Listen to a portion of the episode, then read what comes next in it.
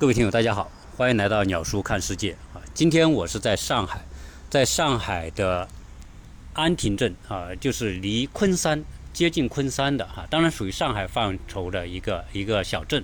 跟我的一位朋友哈，也是我的一位听友，坐在一个咖啡厅里面。我因为我们啊，一个呢是我们有一些话题想聊，所以呢我就请他跟我一起来聊一期节目。呃，先请他给大家打个招呼。呃，大家好，我是世喜，呃，鸟叔的粉丝。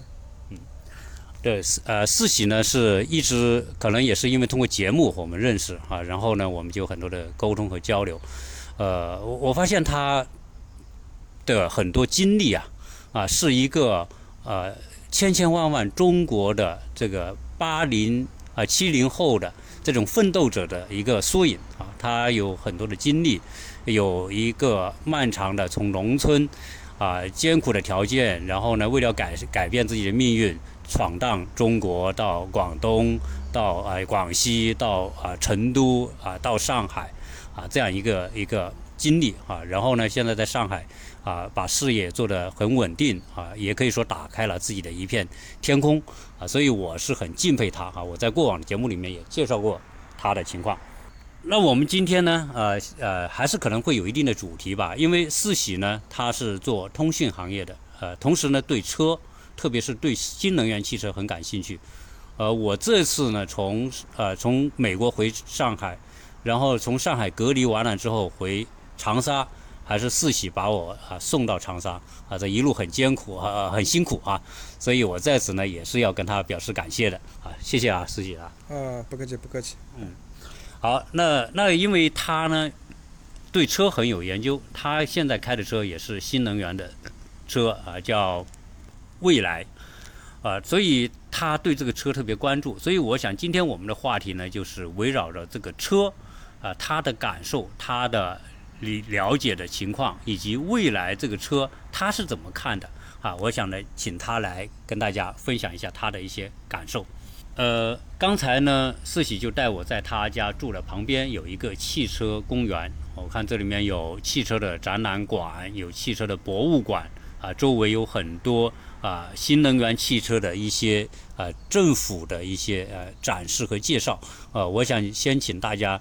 啊，先请四喜跟大家介绍一下他所居住的这个环境和车的一些情况。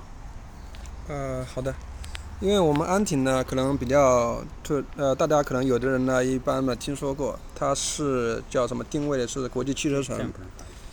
目前的话呢，就是早期的话应该是上汽吧，上汽在这里。呃，虽然它是一个镇，在汽车行业呢，它是比较有名的。原来未来的总部，它原来也是放在那个安亭的，后来因为各种原因，不是搬到合肥去了嘛？那我呢是用新能源，算是用的早的吧，用的比较早的。那么在这边的话，跟汽车配套的东西特别多，比如说有那个自动测试的道路，封闭的、开放式的都有。那么能看到各种各样的自动驾驶，像滴滴呀，那么百度的阿波罗呀，然后蔚来呀、荣威呀。都有，都蛮多的。那我呢？因为我可能年龄虽然说四十多，但是我原来是搞 IT 的，所以我对新的东西接触程度，呃，比较快。呃，我刚才呢，在四喜的带领之下呢，就参观了一下他的这个政府展示这个新能源车的一个实验的一个平台。在这里，我看到啊，所有的那些传统车，嗯，啊，现在也在做这些呃新能源车。呃，你认为这个传统车介入到新能源车，当然是一种迫不得已啊。实际上，它的优势，传统车的优势是在做内燃发动机的这种车，对对吧？对。但是呢，它大家都看到未来的潮流啊是新能源车和自动驾驶。你怎么看这些传统，比如奔驰、宝马、保时捷都在做这种车？嗯。传统车的话，因为原来的话的技术壁垒比较强，所以它应该是既得利益者。它去投新能源车的话，都是决心不大。但是这一两年的时间，那么表现跟以前不一样。比如说大众，大众在安亭应该投了一个两百多亿的一个新能源的车厂吧。目前我们小区里面就明显的大众的 ID 四啊、ID 六啊，就是车子比较多，因为我们是住在郊区嘛。可能通勤的距离比较远，所以大家买新能源车子比较多。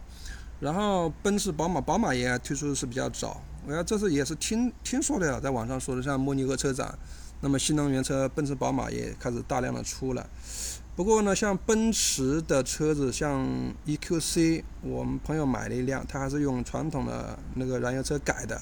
我觉得话应该是决心不够，那东西都在改变吧。那么现在明显的话，就是说中国政府在推这个新能源车推的力度比较大。嗯，比如说上海这等，现在目前的上牌量的话，新能源已经占到了百分之三十左右的一个一个比例了。所以各方各大车企也都开始往这边转，大众的力度是比较大的。嗯。那个按照道理来说哈，这个车呢，我们第一直觉就是它是个工具，它是个交通工具。呃，传统车呢，它的这个动力产生的方式啊，是用一个内燃机通过烧油来产生动力，对吧？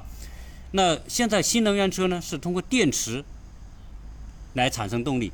那传统车按照道理来说，比新能源车要复杂。那一个更复杂的。一个生产平台去做一个更简单的这个电动车，按理来说，它如果要从传统车转向新能源车，不是很有优势吗？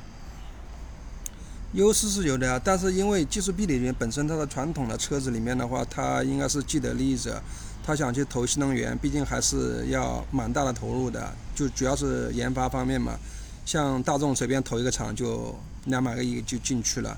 也也要有蛮大的决心的，呃，这我我我是这样理解哈，就是说，它的这个传统的汽车的生产平台，它的整个系统并不是说一天建成的，它是过去几十年、上百年不停的优化，变成一个一个一个生产平台。而现在新能源车，由于它内部的结构的截然不同，所以它是一个新的生产平台。嗯，所以虽然说都是做车的。但是呢，你虽然你的发动机做的很牛逼，对吧？你奔驰、宝马的发动机做的很牛逼，但是问题是新能源车它不用发动机，所以它的优势，呃，是不是有点像这种降维打击一样？你原来你凸起的那部分优势，在新能源车里面它已经不用了，那你的优势就给废掉了。对的，对的，因为我们就是讲电动车的话，就主要它讲它的三电嘛，电池、电控和电机这三个部分。那么像特斯拉，它这三个部分都是自己做的，国内估计也很多嘛。那我知道未来它也是，也是自己做的。这些本身的投入也 也也很大的。就是说新能源车子，嗯，两种路嘛，一种是传统车子拿它自己的传统平台来改，那么嗯做的不够彻底。那么新的方呃有些车厂嘛要新做，做的更彻底的话，就建新的生产线，这个成本也是蛮高的。嗯，那我我在想啊，这种。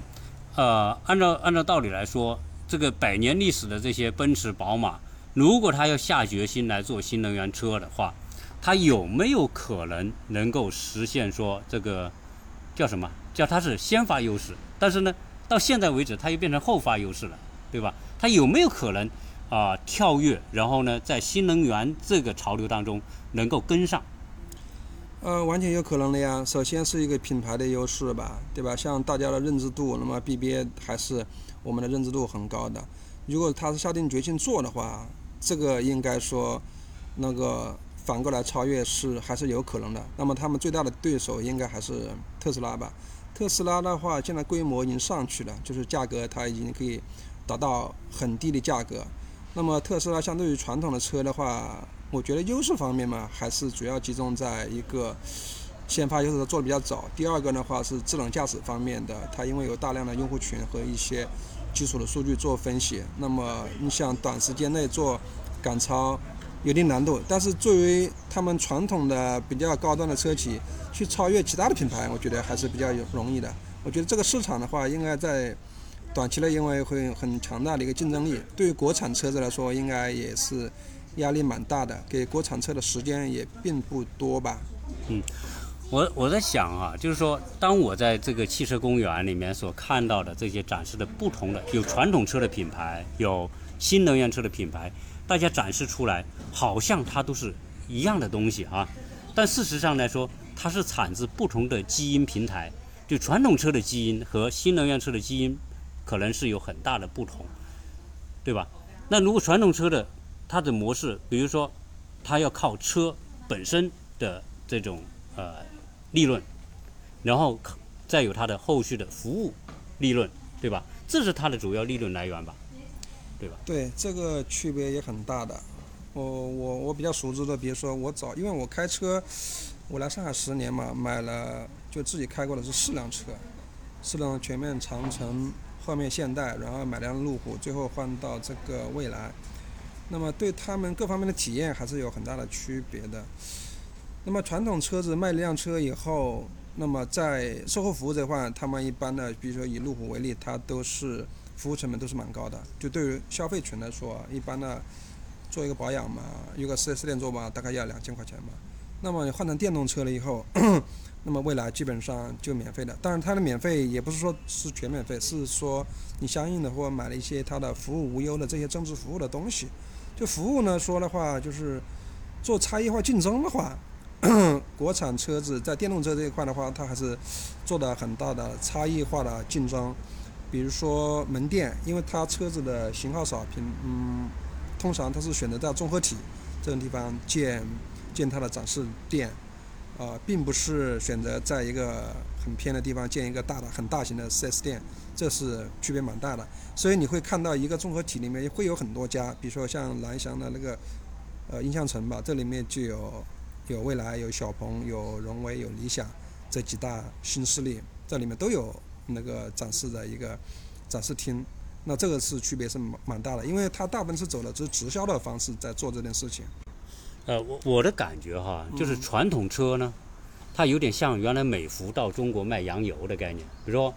呃，我可能一开始我卖灯给你，嗯，卖灯我赚了利润，然后呢，你有了这个灯之后呢，你要不停的烧油，然后我再卖洋油给你，然后我赚。到后来会发现竞争多了之后，干干干脆我灯就不要你钱了，我送一个灯给你，啊，然后呢，你卖买我的油，啊，这是传统的一种盈利模式嘛。对。但是你刚才讲到，呃，新能源车，这些新势力的车，它往往是在那些人流最大的那些商场。去做展示中心，啊，当然本质上我觉得新能源车，大部分新能源车都是亏亏损的，对，包括特斯拉从去年可能才盈利，在此之前一直烧钱，一直一直一直一直是不赚钱的，嗯，但是呢，它虽然是亏钱，但是它还有能力去最贵的商场拿这种展示中心，啊，原因本来就是说，这些新能源车是有资本的翅膀，嗯，来支撑它，对。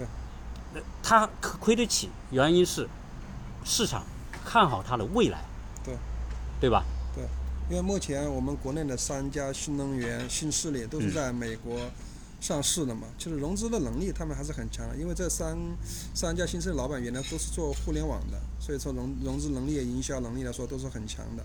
因为现在是在培育市场的一个阶段。不管是你像之前的特斯拉也是亏了多少年，那么我们这几辆车企目前都是一直在亏损的状态。反而是传统的车企，像比亚迪啊，他们应该是正常盈利的。嗯，呃，而且你会看到，就是说这些亏损的新势力的品牌，它的市值、它的估值，远远高出那些传统的做得很好的这个传统车的品牌。对对对，嗯，你像在国外上市的一些车企的话。高峰期的时候，一些市值都超过了上汽啊。嗯，所以所以这里面我就讲，实际上呢，虽然说都是一辆车，都是在路上跑的，实际上呢，它的这个呃，它的骨子里啊，我们说它的基因的很多东西是完全是来自于两个不同的世界，一个是来去来自于过去的世界，另外一个是来自于未来的世界。这两种来自两两种不同世界的，它的成长的轨迹是不一样的。对对对，嗯，呃，我当看到你你给我介绍的那些不同的车的时候，我就在想，呃，传统的品牌和新的这些车的品牌，啊，实际上呢，呃，当我们看到这个车的外表的时候，就如同我们看在北极看到这个海平面上的这个冰山，啊，这个冰山都是冰山，但是冰山面上看到的是一样的，但是我们发现了。可能冰山下面的构成是完全不一样，啊，就是你传统车，你虽然你也造新能源车，而新势力的这些车，它也造新能源车，但是呢，它的这个呃构成或者它的出发点或者它的运营体系和模式就完全不一样，对吧？对对，就是。好，所以这些新能源车，你刚才讲，他们这些人也是来自于呃互联网行业，呃说白了就是什么呢？就是跨界吧。对。啊，这里面我们讲的，我个人的一个理解哈，就是为什么说呃新能源车是来自未来的啊？特斯拉是来自未来的啊？为什么会有这种呃表面上看起来是同一种功能的东西，会有这么大的差别啊？这是我个人理解啊，就是说呃过去的时代呢。是，是一个叫知识裂变的时代，或者是能力裂变的时代。嗯。啊，但是未来世界呢是聚变的时代，这是我我从物理学上引进的这个概念啊，就是为什么太阳可以啊源源不断的输出能能量，对吧？就是它的这个能量能量产生的模式是聚变的模式。那实际上呢，我们讲的这种新能源车，呃，做互联网的人去做汽车。哎，为什么更受资本的关注和追捧？啊，就是因为什么？因为它这种跨界聚合，两种不同的能量的聚合产生的想象力不一样。对，这个应该是颠覆性的东西。就是原来我是做 IT 的。当然，IT 的话，我们就是对电子的东西、比较先进的东西比较感兴趣。原来我们买车的，我也只想，哎，这个车子装个摄像头吗？装个雷达很很复杂吗？感觉应该不复杂，装个什么报警东西不复杂。但是呢，传统车就一直是在这方面没有这么做。那么新能源车子呢，就颠覆性的，基本上就是符合我们现在想的东西。它不单单把它作为一个交通工具，那么它可以把它当成一个电子玩具，当成一个第二起居起居室，对吧？然后。整个的话，就是让你的体验感会有很大的区，很大的感受会有很大的不同吧？对。因为现在这个车呢，呃，成为万物互联的一个特别具有平台意义的一个领域，对吧？因为它是集合了很多东西，而且，呃，我们也看到，呃，特斯拉也好，包括百度也好，实际上不把车定位为车，嗯而是定位为一个移动的机器人。对，移动机器人，像未来是当定义为第二起居室。嗯，那那所以这个区别就在于什么呢？就是说它的核心不在于我们看到的硬件本身。嗯，它更重要的是它的这个这个万物互联后面的那个软件系统。对对对对，是。我觉得随着科技的发展哈，一辆车就是和原来比起来的话，它确实有很多地方的改变。对吧？比如说现在被诟病的自动驾驶，它其实是辅助驾驶，那最终它会走向自动驾驶，那么会降低我们的疲劳感。就是原来开车那真的是要集中非常高的注意力，那现在呢，肯定说，那么是要集中，但是一定不会像以前那种集中。但前段时间，不管是是蔚来也是特斯拉出现了各种交通事故，那么因为目前的技术来说的话，它还做不到完全的自动驾驶，还有很多漏洞。对，还是说还是需要很多大的很大的用户群。作为计算，然后作为经验的累积，作为那个后面的一些优化的一些基础数据嘛，所以所以说呢，就是说，但是我明显的感到的话，就是说一代代的一代代的升级，那么开车的疲劳程度是比以前要低很多。那么这个是一些未来的方向。那么其他方面呢，比如说你现在那车子里面，有时候你外面外面受到点小挫折或者人累了，你在车子里面要睡一会儿。那么现在的车子里面有些它的座位啊，带雨王副驾的，你会睡起来比较舒服。并且车后排放倒啊，有时候我我比较累的，我带一个垫子直接放到后面，睡的也很舒很很舒服。为什么呢？因为它开空调，它是静音的，因为它用电嘛，它不像我们原来开个车子像路虎一样车子，那很响的，开空调很响的。那么车子里面有时候会有专门的一些功能区，比如说你要眯一会儿，车子里面可以设置呃休息十五分钟，到了十五分钟。它就会提醒你，然后还有哦冥想的功能，哎，你说你要坐在车子里面冥想一下，哎，也有的功能可以选择，啊，露营露营的模式，呃，甚至上次鸟叔也提到过什么 KTV 卡拉 OK 的功能，这些东西都有，它就不单单是把车子作为一个交通工具了。这这就是这实际上是和苹果呃这个手机是同一个概念，就是在苹果之前。比如说最牛的是呃诺基亚，嗯，对，诺基亚它就是说我是手机品牌的第一，对。但是苹果为什么超越它？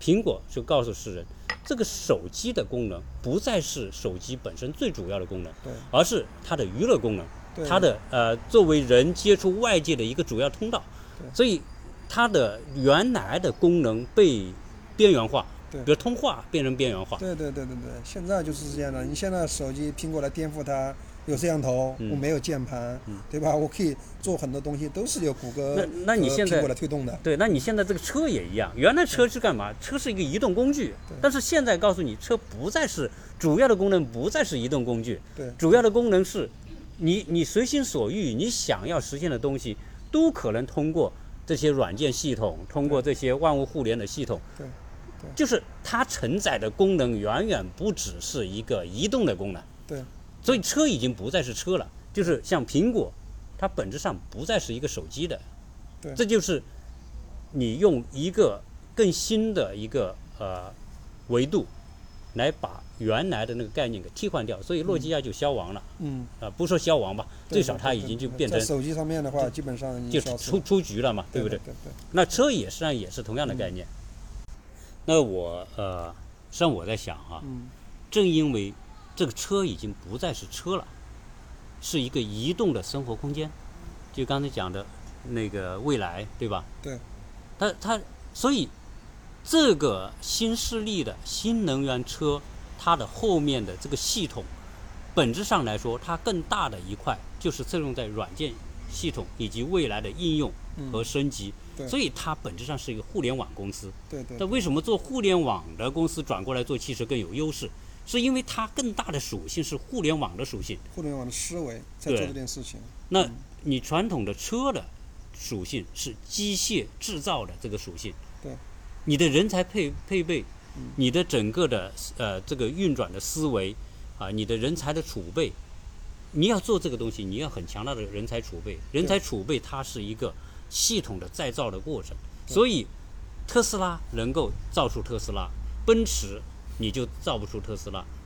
原因更大的是我们说的冰山下面我们看不到的那个巨大的差别，对吧？嗯，呃，对于国内的这几个车，你你比较看好哪些？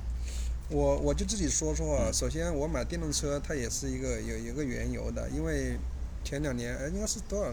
就去年去年的时候，嗯那个不是有疫情嘛？因为我是湖北的牌照，那么湖北的牌照呢，我原来是开辆路虎，当时是个湖北的牌照二 B 的，完了以后肯定是到上海很多地方不是不给进嘛，嗯。或者憋得没办法，嗯。我就看看，因为原来原来我是对电动车肯定也是抱着人看看看一看的心理嘛，反正大家说这个电动车各种焦虑啊，肯定有的，那么抱着去试试看的一个心理，结果一看呢，就就觉得蛮契合，很多蛮契合我的想法的，就是。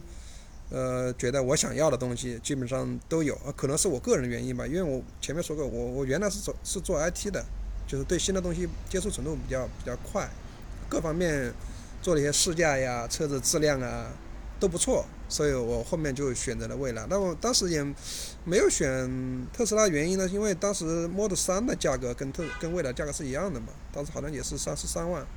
那么因为我原来开 SUV 一直是开 SUV 的，所以我就买了蔚来。那么国内的几大几大厂商呢，其实新能源的三大势力啊，传统三大势力就是蔚来、小鹏和理想，其实在网上都看得到他们的介绍。就蔚来呢，它定位的就是一个高端的方式，那么它有点像特斯拉，就先把自己打造成一个高端的人设，先做辆跑车，然后去参加一些电动车的方程式，哎，拿个名次，然后慢慢开始开始做。所以它总体来说，它的价格均价是在四十四十三万左右。四十三万一般都是加上一些选配，其实裸车的话也就是三十三十多万。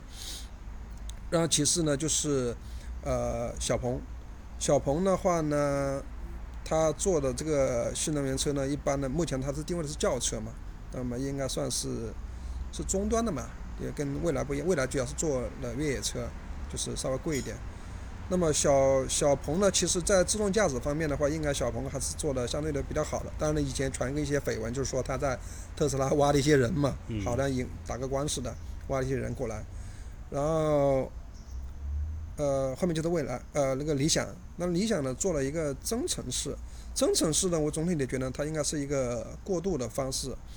这个这个增程式呢，以前我是有这个想法的。我当时记得以前出混动的时候，电动车还没这么流行的时候，我就有个想法，我说要是奔驰或者路虎，它能出一个车子，它的电池能跑个一百公里，然后又能加油，哎，我觉得这种车子应该就是我理想化的车子。为什么呢？因为我在室内通勤的话，其实一百公里是够了的。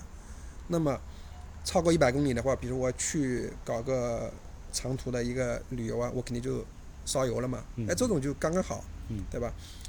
但是实际上呢，就是说，一直等到我买车的时候呢，正常买车的时候呢，就是宝马出了一个，一个是五系的车子，轿车，它是标称能飙到九十五公里的一个续航，但实际上也只能跑到五十公里，电池的续航啊，那么不够。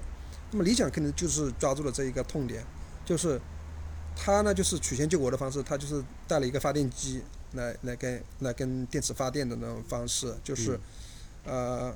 两者兼顾嘛，但是我总我总结的就是应该这相对来说应该是一个过渡的产品，最终我估计理想也会转向电动车嘛，因为电动车就是未来的一个一个趋势。现在就像有点像像打那个擦边球一样的。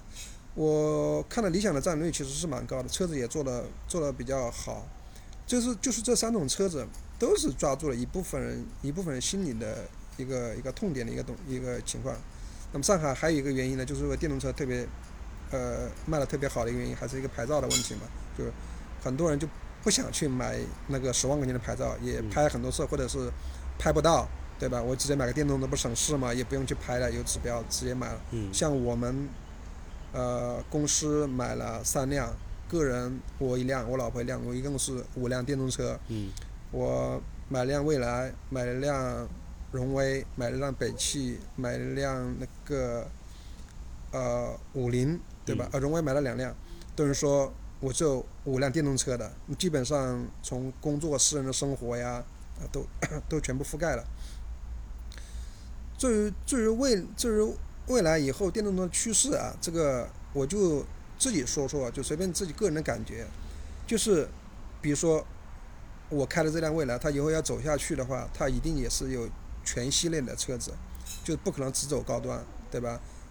那么他只能说打到打造一个高端人设。那么目前呢，说未来他最后一定也会在低端也往下做，他肯定也会走特斯拉的模式，先做高端，然后再做低端的方式。因为这个东西毕竟你要需要有量的，你三店都是自己做的，每年投入大量的一个研发经费，包括小鹏，小鹏现在是做了二十几万的车子，它最后要走下去，它也是有全系列的。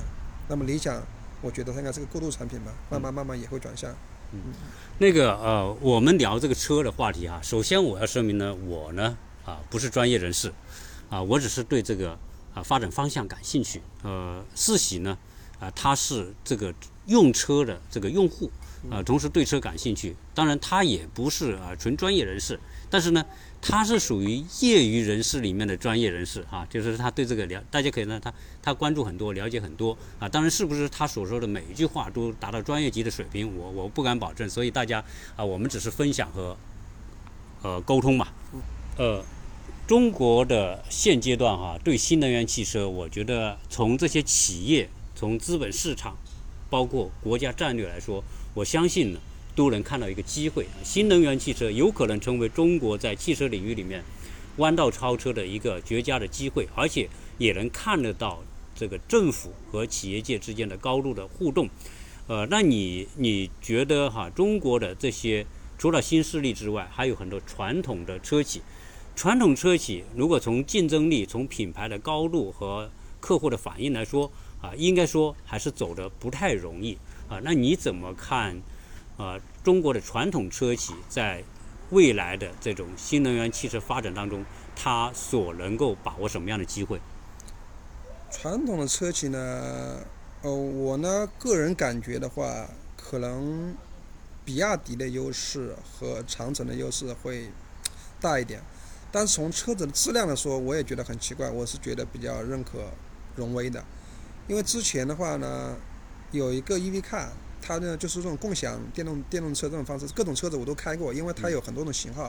我感觉到话，传统车企做的电动车里面，还是荣威的做的比较，我个人观点啊，荣威的做的是比较好，就是刹车性能，车子比较重啊，加速啊，各方面我觉得还是做的质量是比较好的。传统车企的话，有有几个问题，分为民企和国企吧，对吧？因为荣威是算国企还是？荣威国企啊，上汽的呀。嗯嗯。国企里面就是什么上汽呀、长安呀、北汽呀这些品牌嘛，民企里面就是那个长城呀和比亚迪这些品牌嘛。啊，吉利。那么，对吉利，对啊。呃，国企里面最大的问题可能还是一个思维的一个转变吧，对啊，思维的转变，就是说它本身的话，它的利润来源，像北汽利润来的是奔驰，对吧？上汽的原来的利润来源都是大众，那么它本身也要要做一个很大的一个一个决心，一个转变。其实他们都是想在新能源的做。但是呢，从去上汽，上汽说了，发表了个言论的说嘛，他就是跟要做自己的系统，对吧？不跟华为合作一样的，这个就是比较比较尴尬了。因为用互联网思维的，这这东西其实很简单，就是很多事情它要强强联合，就你不可能是一样，你所有东西都要去自己做，对吧？最终的话还是有很多东西去跟别人合作。这个思维方面，我觉得应该是一个一个。我我插一句话哈，实际上呃，你刚才讲的上汽的那种思维啊，实际上呢，现在呃传统的车呢。它就是一个壳，嗯，啊，传统的车的操作系统是我们人本身，嗯，不人来操控。我想左转右转快点慢一点，嗯，这不是我们人驾驶员来决定这个东西。嗯，但是呢，新自动驾驶加新能源的车呢，它本身是既有这个车的壳，同时它又有一个操作系统，就是替代人的那个操作系统，这就所谓 AI 自动驾驶，对吧？对。那那所以呢？呃，在这个新的车里面，到底说，呃，你比如说上汽的观念就是说，我觉得我这个壳很重要，啊，但是事实上呢，呃，它的操作系统更重要。就是说，新车、新能源车，它实际上是由两个，一个软件，一个硬件的结合。对对。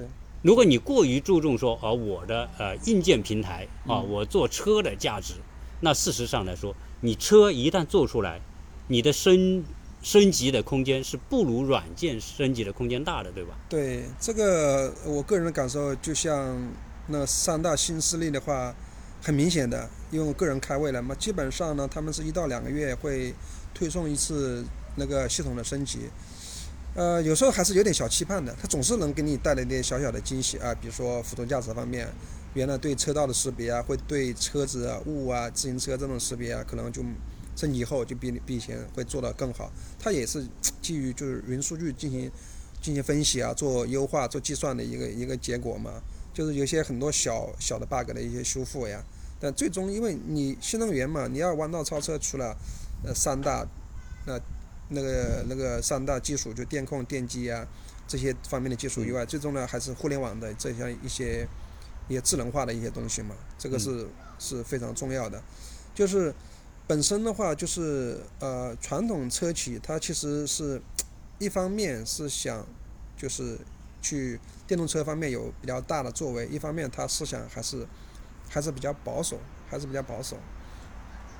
我觉得的话呢，就是呃，未来未来民企的，就是希望应该更大一些，比如说像嗯前面我说漏的吉利，对吧？嗯。像比亚迪。嗯。它这些，因为毕竟民企它比较比较灵活一些，就是民企的感觉就是说，它更能把握就是市场的一个消费的心理啊，对吧？继续的前沿东西，它那国企嘛，就是基本的想想象的就是说不要出错啊，对吧？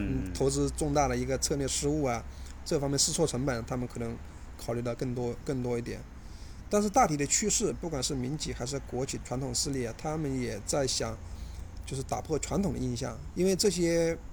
原来这些企业的车子呢，都是国产车，都是比较便宜的一个印象，就是大部分呢可能就是几万块钱啊，十十多万块钱的一个价格。对。现在它其实他们都在做做高端了，像东风，好像做了一个叫途蓝的吧。嗯。然后上汽做了一个智己，对吧？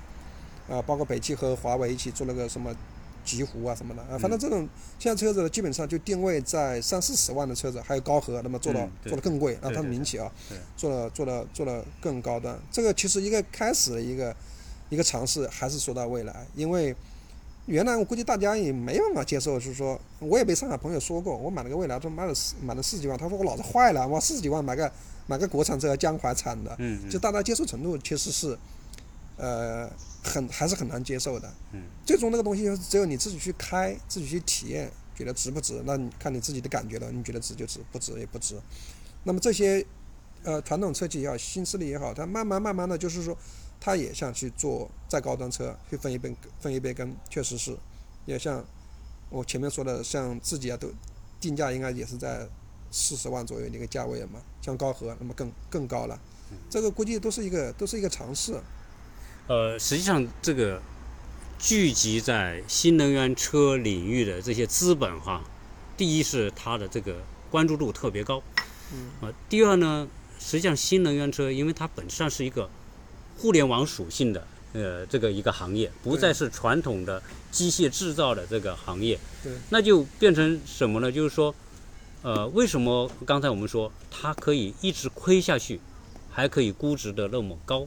嗯啊，是因为大家都相信数据是未来的新能源啊，就是传统的能源里面最重要当然是石油，对吧？嗯但是未来的能源里面啊，最重要的是数据嗯啊。然而呢，现在我们说啊，这些新能源车在数据的累积方面，就是说它可未来可能像特斯拉，它可能通过它所掌握的数据嗯啊，形成它的这种更广泛的这个利用价值。嗯。和更大的这种啊、比如说它的这种增值的这种来源和可能性啊，嗯嗯。而这是你看它就是说，呃，和传统的行业已经完全不一样了。嗯。那那同时呢，你看，比如说我们在用一些手机的时候啊，用电脑的时候，经常会跳出一个 A P P 升级，告诉你升级。你刚才讲的，对，实际上你传统车你没什么升级的空间和想象，对对对，但是你这个车今天告诉你，哎，升级某一项能对力，你就会很期待，对吧？对对对，很期待等着它升级。啊是的，会有一些一些小小的惊喜吧。这个对我其实是漏掉了的。就我我因为我我看未来我了解的比较多，其他的也不敢乱说。就是说，比如说它有些思路和我们传统的设计有很大的区别。你比如说，大家也知道，像特斯拉它卖的它的碳指标、碳排放的一个呃指标，它车可以赚钱，那这个东西可以卖钱的，对吧？嗯？包括未来它有自己的自己的电台，嗯对吧？就是每个城市嗯都会有，比如长沙也有啊啊，上海也有。你漫游到长沙，他就给你播放长沙这边的一个这个电台的节目，他们自己的电台，啊，都是都是车友自自己实际上它。变成了一个生活社区。对，然后有自己的 APP，APP 里面是有社区，像微信一样的，你可以聊天，就可以沟通。不然他们也不删帖子，就是你通乱骂也没关系，你骂好了，对吧？你觉得哪里做的不好就骂。嗯然后他还是蛮看重用户的这些反馈的。那毕竟有些人说的是比较中肯的，嗯，你说着说着可能他哪里能采纳的。它变成价值。对，我记得我有我我以前吐槽过一个一个就未来一个设计，它有一个 HUD 嘛，就抬头显示这个东西嘛。因为我开车我开长途比较多，我很喜欢把那个把那个导航的声音关掉，因为我会听节目，有时候听鸟叔的节目对，那不停弹我很烦。嗯。然后我就跟他反馈，我说你能不能在 HUD 弹，能不能弹弹窗？当我超速的时候，能不能弹出一个红色的框子，嗯说我超速了？嗯。啊，我反正说了很多次。啊，这次升级的时候它就有了。啊，它在 HUD 里面会显示这条路，对吧？是会有一个红圈显示六十，那么限速六十，嗯，然后你超速了，那个红圈就会闪，嗯，哎，这就是他可能看到我的或者看到别人的，他就采纳的那个意见。他经常会做一些一些一些调查，对吧？他要讲他的讲他的，这里面就是社区的一些反馈的一些呃一些信息，可能被他们汇总了嘛。就像前段就上个月呃就中秋节的时候，那么李斌不是到成到长沙去了嘛？他发布了一个新的计划，就是呃高速公路布换电站的问题，这也是一直被吐槽的。就是我现在开个开个车子，我我以前开到贵阳、开到重庆去的时候，那么发现抛锚的，我们电不够呀。嗯。那么这个事情不尴尬了吗？那现在他要打通这些高速公路，以前上面很多人吐槽，哎，现在他就在春节前，他打通的，呃，像 G 幺五沈海高速，那么沪昆，然后还有那个 G 三零连鹤，呃，就还有几纵几京京横，昆，对、嗯这些高速公路，它要主要的干道全春节部打通。春节前，对嗯，它要布把换电站全部布上去。那就是说，你反馈的东西，它是真的会去想这个问题。当然，一个跟资本也有关，他到底有没有钱？他没钱，他给你下承诺，最后对不了线。但李冰箱也自己自嘲，当初他承诺了到什么时候打了这么多换电站，他也说，哎呀，我以前都不大靠谱，希望这次靠谱点，就是能认识到自己的一个问题，这就是一个反你馈的渠道。你你发现没有？就是你刚才讲的这个东西啊，就是传统的车企不可能不太可能有这么，就是说实际上呢，它的用户嗯已经变成了这个企业的一部分。嗯就是而且是你比如说你原来呃设计一个车，你可能就是专业人士设计，比如说软件开发专业人士。嗯对对但是你会发现，你也成为他的贡献者，你也成为他车辆改进的参与者，甚至是某些新的功能的开发者。对对对，这个力量就强大了对。你你可能每一个人都希望我开的这个车未来有更好的驾驶的感受。你就参与感比较强，就是你你我们有在群里面说，哎呀，我那个特斯拉有个地方做的很好呀，比如说它的录音模式、哨兵模式很好呀，我们什么时候要要弄？哎，他就会采纳那个意见去改进，因为很多东西不是一天能做出来的，嗯，毕竟我们还是在很多地方向特斯拉的学习嘛，那他是会把这个东西当一回事，究竟反馈的事情当回事。那比如说我以前开的第三辆车那个路虎就是这样的，我出了个问题，我反馈了好多次，这说说白了很就就解决解决不了。我不是说路虎不好，因为我还是喜欢这辆车，很喜欢这辆车。我记得很清楚，当时我有一个启停，一个启停就是踩到刹车，它熄火，对吧？嗯刹车一放，它就继续往前开。这很小的一个东西。原来人家说修不完的路虎，其实它其实服务做的不好，车是很好，但是它的电子的东西小毛病比较多那。那说白了哈，嗯路虎还是个传统企业，嗯。传统企业的基因里面是封闭的，嗯，就是说它的一个创造来源是来自从上而下的对。一种专制体制，对。而互联网是一种开放体系。对。就对。就是说你你刚才讲的，就是说呃每一个人，呃由于它是开放嘛，嗯。所以它的这种这种呃进步的模式，嗯，它就变得随时随地，可能一个人的牢骚可能变成他的一个价值。对对对对对对对对。所以互联网里面为什么叫开放？就是说开放，他可能没有选择性，就是说骂赞美你的人很多，嗯，骂你的人也很多。对，就像我的节目一样，嗯有很多听友会哎说啊，鸟叔呃做的不错啊，这个那个会会啊，我一直听啊什么的啊，给我很多的鼓励。也有很多听友骂我对啊，有的是善意的骂，对甚至有些是恶意的骂。对，那对我来说怎么办呢？我我我都必须接受，因为你是一个开放平台嘛。对对对对而而这种东西呢，这种最恶意的骂，如果你换个角度看，它对你也有价值。嗯哎，这就是互联网世界和传统的传统行业往往是专制世界。就是为什么专制世界？我是讲的，它的改进是从上而下的改进，对但是互联网的改进是从下而上的改进。对对对对。哦，还回到路虎那个问题，当时我是各种投诉，嗯投诉 4S 店，投诉到厂家去，人家态度很好，但是就是解决不了。但是我是佩服路虎的车友会的那功能，真的是很很强大，嗯组织能力啊，对车的了解，那我觉得比 4S 店还要强大。嗯我一个我一个小毛病，每次去了以后，他就跟说，哎，你那个电池要要要充电，启停有问题，电池啊，我说我新车呀，为什么还要充电呢？一搞就要七八个小时，很傻的，是那一天你啥也干不了，你就在待着呀。嗯。那最后车友会他们说，你刷一下刷一下系统就好了呀，哎，就这么就这么个简简单的事情。我后来跟他说，跟他说刷一下就好了，哎，刷一下就好了。嗯嗯所以说我我我觉得觉得这服务的东西真的是是很重要，就是他肯定像新的势力一定是抓住一部分人的痛点，它可能在 BBA 啊或者是一些呃原来的一些用户用户里面去能挖到一部分客户过来的原因，就是还是有很多痛点的。但我我因为年龄四十几岁啊，这就是我的痛点。但是呢，其实新势力的这些用户群，我们这种用户反而是少，他们大部分是指年轻人，他们抓住年轻人。嗯，就刚刚我们讲的，就是社区，对吧？嗯在在上面你各种骂也好，各种舔也好，嗯反正都没关系，嗯随便你。然后还有一个就是那个，他有一些社区的一些网购平台，那这网购平台的东西一样的啊。它现在的网购平台不很多企业都在打造这个网购平台，嗯。那像未来它也有这个社区，也有买的各种买买买。的。首先买买买的时候呢，要你掏钱的时候，你肯定觉得，你想想这东西是不是很贵啊？嗯。我觉得未来的做法呢，我觉得它应该是在培养粉丝和用户群，因为你买东西的时候，你可以用积分买的，嗯。积分嘛就是各种呀，你发言也有积分，然后你车子呃平常没有怎么出险呀，可能或者买车的时候送一堆积分给你，你买东西呢很多就用积分买的，其实你等于你就没花钱，嗯对吧？嗯但是那谁赔钱呢？谁亏钱呢？还是未来，当然未来也是。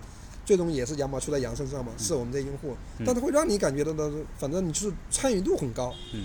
那么他一旦我觉得他把这些用户群培养培养起来以后，我觉得还是蛮大的商机。你说他的呃收入来源哈，那实际上往往是一个对未来的想象，资本市场给它输血，嗯，而这个力量就比你说赚点利润那要来的想象空间大很多对对对对对，啊，所以这这个我觉得，呃，如何塑造好一个社群，然后让这些人对你这个品牌、对这个平台，呃，越来越有信心，嗯。越来越在你这个平台上得到乐趣。嗯。啊，我以及说呃，在互联网世界越来越好的反响，嗯，我觉得会驱生资本市场对它的追捧对啊。所以你看，实际上它的玩法就不一样。对，呃，是起这样哈，因为我们做一期节目呢，我也不想做太久，然后变得大家听的好像有点累哈。对，啊，所以我我们啊、分几期来讲啊。那么我们这一期呢，我们就先在这里打住，然后我们下一期啊再把这个相关的话题，因为这个话题可谈的很多嗯啊，我们啊下一期继续来聊，好不好？好的，好的，好的，OK，、嗯好，好好，那我们呢就啊下一期继续跟大家聊。那么这一期聊这么多，谢谢大家收听。